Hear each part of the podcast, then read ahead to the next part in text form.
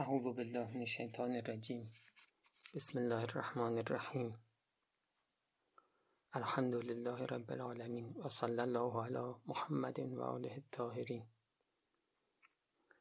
جلسه قبل گفتیم که نفس انسان روح انسان دارای ابعاد سلاس است. ما اگر بخوایم به کمال برسیم باید این ابعاد سلاسه رو تربیت کنیم.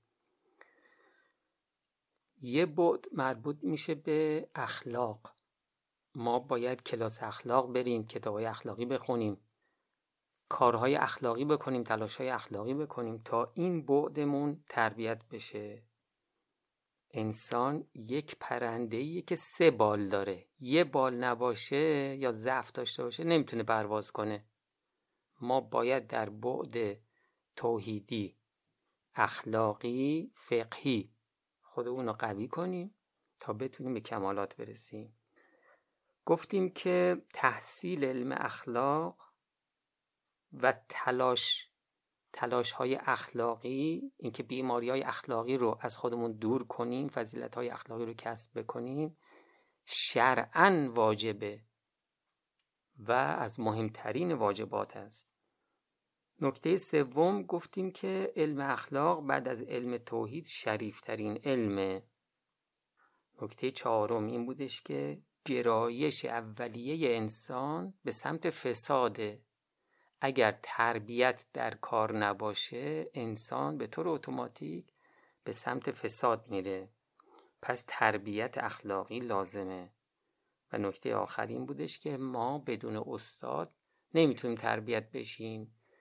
حتی با کتاب خوندن ما باید استاد بالا سرمون باشه تا بتونیم رشد اخلاقی بکنیم. خب نکته ششم. نکته ششم اینه که ما که غالبا در حال تحصیل هستیم حالا یا دانشجو هستیم یا طلبه هستیم تربیت اخلاقی رو نباید به آینده واگذار کنیم. به دو دلیل. یکی اینکه بیماری های اخلاقی اینها سریعا رشد می‌کنن. من الان که مثلا دبیرستانی هستم الان اگر اهمیت ندم به مسائل اخلاقی این بیماری های اخلاقی چه بسا در وجود من الان فقط به صورت نهاله. اگر اهمیت ندم این دائما در حال رشده و به یه جاهایی می‌رسه که خدایی نکرده دیگه درمان امکان نداره. پس ما باید خیلی زود اقدام کنیم به درمان بیماری های اخلاقی کسب فضایل اخلاقی.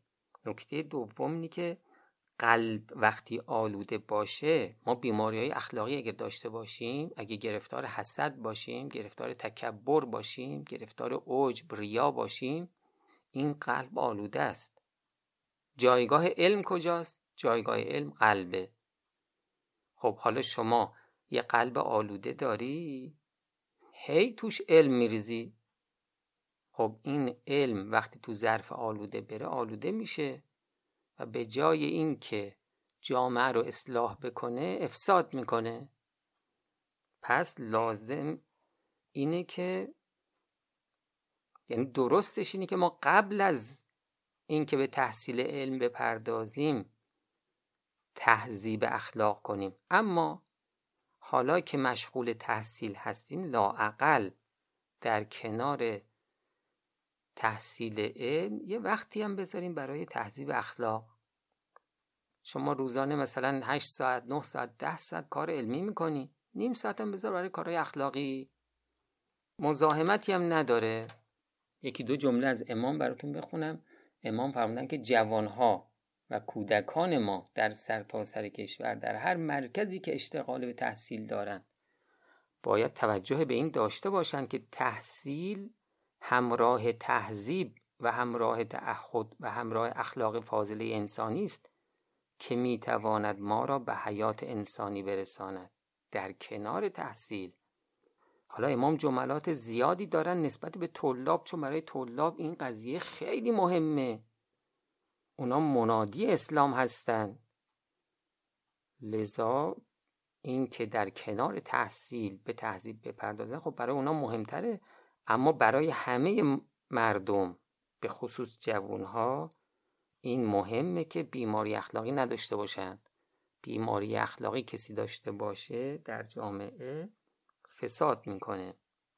فرمودن در مدارس همه مدارس سرتاسر سر کشور لازم است که اشخاصی که محذب هستند و علما و گویندگانی که راه حق را تا آن تا آن اندازه که قدرت داشتن پیمودند در این مدارس بروند و حوزه اخلاقی و حوزه تهذیب و حوزه معارف اسلامی تشکیل بدهند که در کنار تحصیلات علمی تهذیب اسلامی و اخلاق اسلامی باشد. حالا ظاهرا این بیان مربوط به حوزه ها بوده. امام برای طلبه گفتن اما این اختصاص به طلبه ها نداره. در تمامی دانشگاه ها لازمه که یه بخشی باشه برای تلاش های اخلاقی رشد اخلاقی دانشجوها. نکته هفتم. نکته هفتم اینه که ببین دوست من شما اگر بخواید دیگران رو اصلاح کنید دیگران رو با اسلام با قرآن با اولیای خدا آشنا کنید چند تا راه داره. یه راهش اینه که شما منطقی بیاید بحث کنید. دقت کنید نکته ای که می‌خوام بگم خیلی نکته مهمیه. شما منطقی اقلانی ترین مکتب تو کل جهان مکتب تشیع دیگه. خب شما اومدید حسابی استدلال ها رو یاد گرفتی حالا می‌خوای با دیگران منطقی بحث کنی؟ سوال اینه که بسیاری از اشخاصی که شما می‌خواید باشون بحث کنید اکثریتشون اهل منطق نیستن. شما منطقی بحث کنید اون نمیپذیره. و چه بسا اصلا منطقی بحث کردن شما آثارش منفی باشه. یه شیوه دیگه اینه که شما با اخلاقتون تبلیغ بکنید تبلیغ اسلام بکنید دیگران رو اصلاح بکنید. با اخلاق اثرگذاریش خیلی بیشتره تا اینکه بخواید بحث های استدلالی بکنید. این استاد دانشگاه که یک ظاهر متدینی داره این اگر با اخلاقش تبلیغ بکنه اثراتش خب خیلی بیشتره دیگه. و انتظار مردم هم همینه. نگاه کنین انتظار مردم مثلا از طلبه ها از روحانیون این نیستش که خب شما اونجا درس می‌خونید خوب درس بخونید. حالا بیا مثلا درس تو برای ما بگو. این انتظارات نیست. مردم انتظارشون هستش که شما که توی حوزه درس می‌خونید شما تجسم اسلام و قرآن باشید به خصوص تو مسائل اخلاقی. اخلاق اسلامی از شما می‌خوان. شما دانشجویی که به ظاهر متدین هستید. شما استاد دانشگاهی که به ظاهر متدین هستید. این اخلاقتون مردم انتظارشون این هستش که این اخلاق اسلامی باشه. نکته بعدی اینه که نکته بعدی هم برای اینه که ما یه تلنگری بخوریم که تلاش های اخلاقی برامون خیلی لازمه ضرورت داره. امام در بیاناتشون بارها یه نکته ای دارن. میگن اینطور نیستش که ما یک بهشت داشته باشیم یک جهنم. ما سه تا بهشت داریم سه تا جهنم داریم. و هر بهشتی از بهشت دیگر بهتر و جهنم ها مراتب دارن. یه جهنم از جهنم دیگه خیلی بدتر و سوزانتر. یه بهشت و جهنم داریم مربوط به اعماله یعنی شما اگر کار خوب بکنی میری بهشت. اگه کار بد بکنی میری جهنم. گناه بکنی میری جهنم.